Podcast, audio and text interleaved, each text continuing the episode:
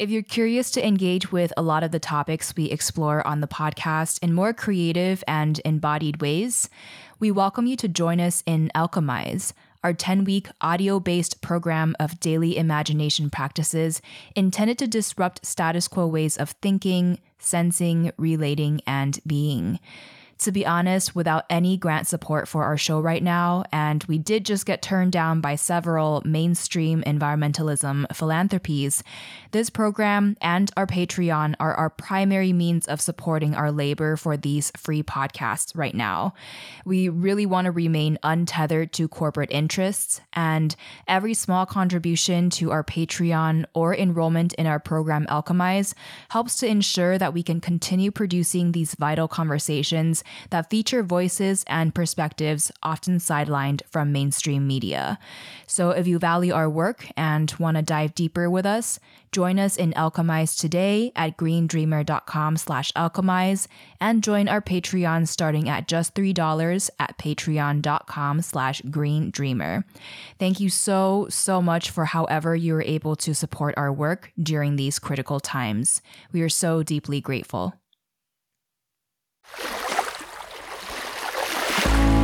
Hey, it's Kamea Chayne, and this is Green Dreamer, a podcast for creatives, visionaries, and entrepreneurs dreaming of a sustainable future. Thank you for bringing your light. If you haven't already, make sure to hit subscribe, and together, let's learn what it takes to thrive in every sense of the word.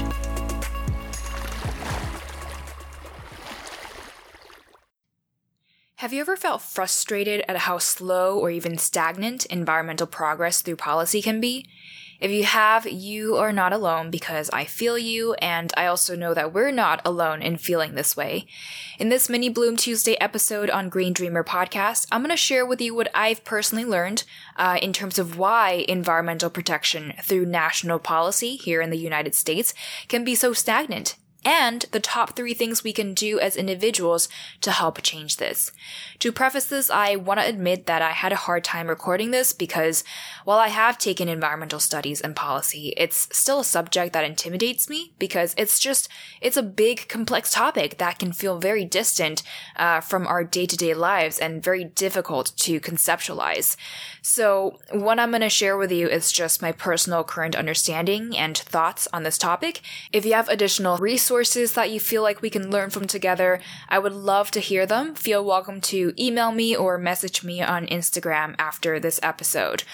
For me, when I studied environmental studies at university, I had to learn environmental policy. And so there's this concept that really stuck with me called the iron triangle.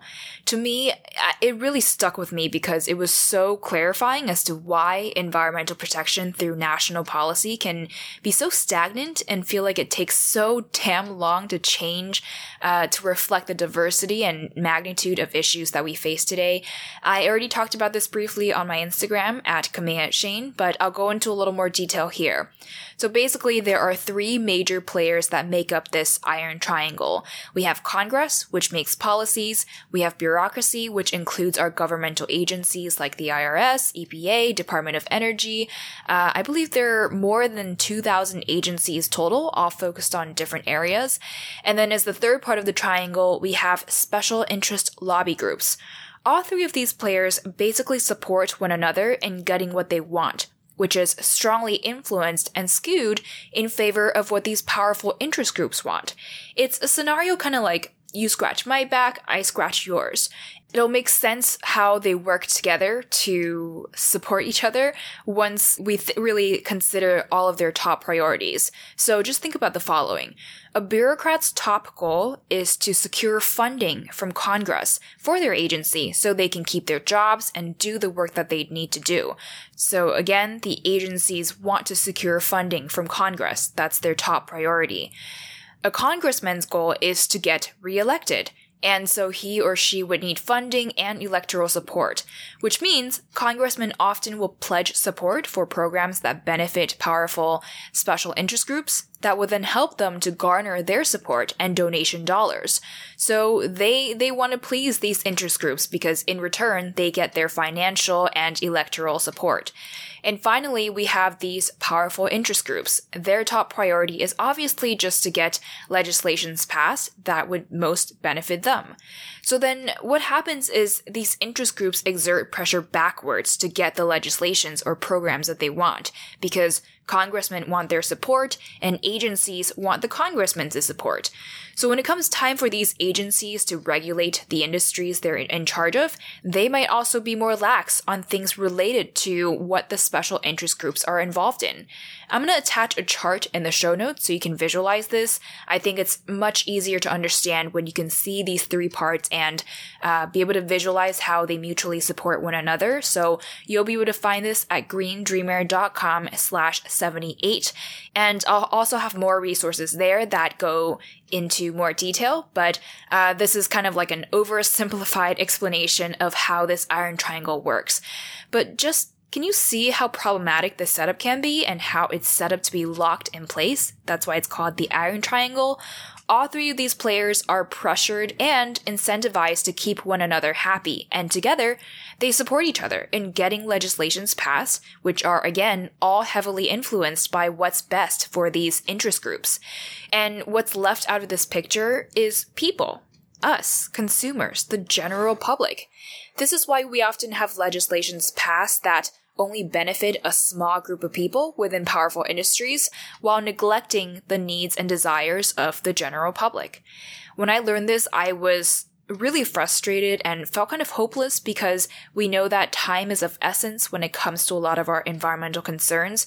I mean, at this point, we need drastic things being done, not only at a local, city, or state level, but at a national level, which can then go on to influence global trends. So my hopelessness when I learned about this, when I learned about the iron triangle initially is what led me to focus on conscious consumerism because just thinking about the things that I can personally do on a day to day basis, that helped me to feel a greater sense of control.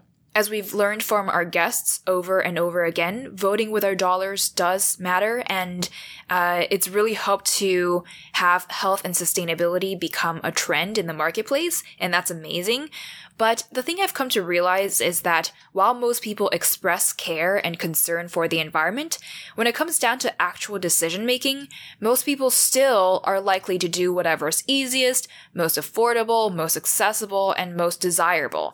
And that's understandable people are busy, tired, stressed, uh, maybe just trying to survive their day to day lives, put food on the table, feed their families, uh, you know, pay off their bills, dealing with a lot of personal issues that may be much more urgent than the bigger picture of sustainability.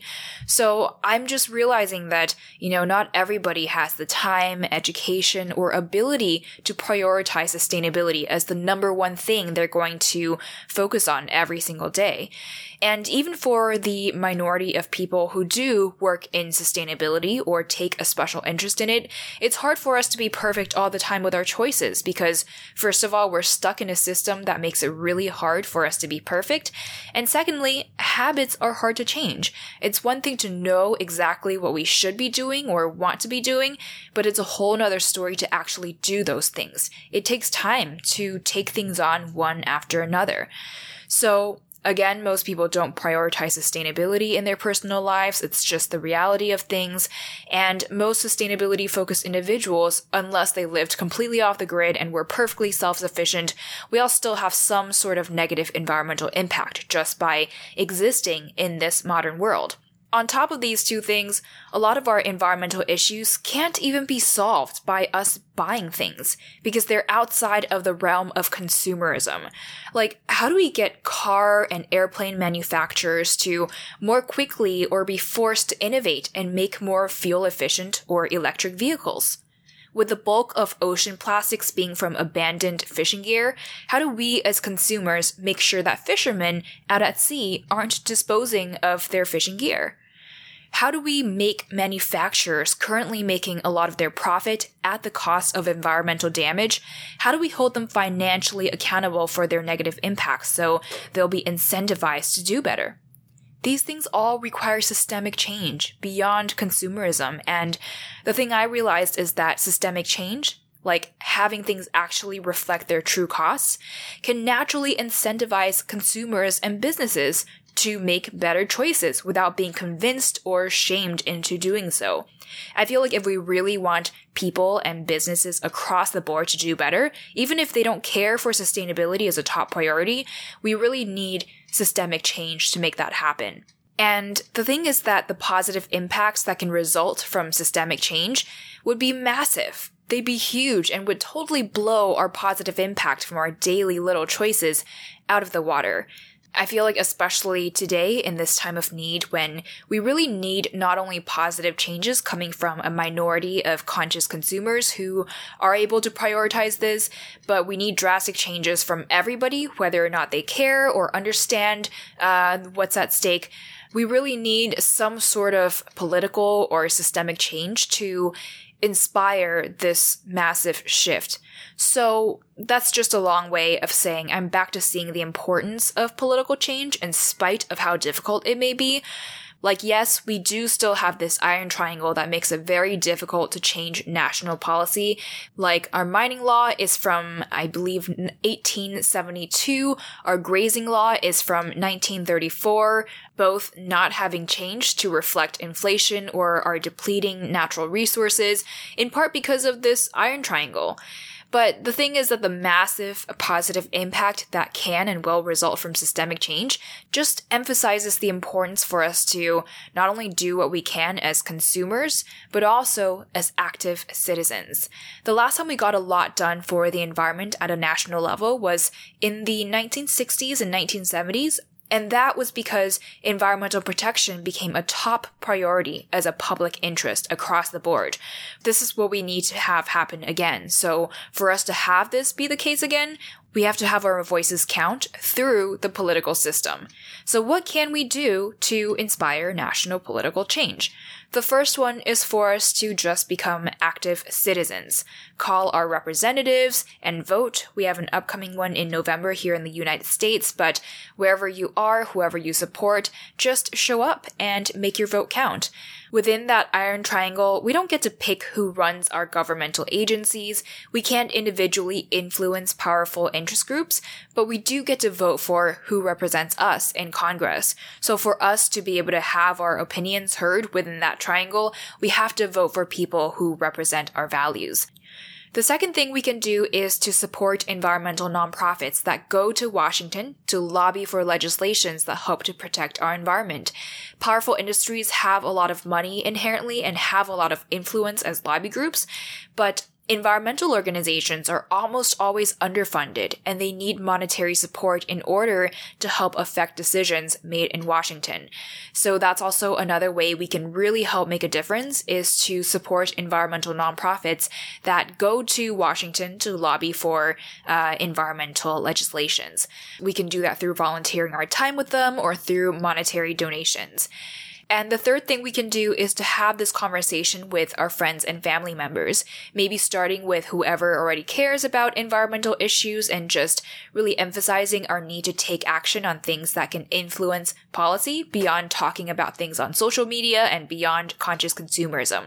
If other friends and family members find it hard to implement sustainable habits in their own lives, maybe we can at least convince them to take a little time out of their days to vote to help inspire systemic change which will then make it easier for us to all make more sustainable choices together. So these are the things I'll leave you with for now. Uh, we do have a previous episode I'll link to in the show notes where we had three social and environmental activists share their thoughts on how we can get politically active. But uh, how else do you think we can push for systemic change? There's still so much I have yet to learn, so if you have additional thoughts or resources, I would love to hear from you. Feel welcome to email me at hello at greendreamer.com or direct message me on Instagram at Kamea Chayne. That's K A M E A C H A Y N E. As we're closing off here, I just want to say thank you for all that you do in your daily life, for all the ways you've showed up to be an active citizen within your community for a more sustainable and healthier future, and just for being here. Thank you so much. I know that sustainability can often feel doom and gloom, but there are a lot of great things happening, a lot of really inspiring people, and I hope to continually learn together with you and continually support you on your path in whatever it is that you're working on. So, thank you. I know for a fact that the world is a better place today because of you, so please, please keep it up. We need you to keep it up and keep going. And now, as we're closing off, just remember now more than ever, our planet needs your light to thrive. So if you haven't yet, hit subscribe, and I will catch you later, Green Dreamer.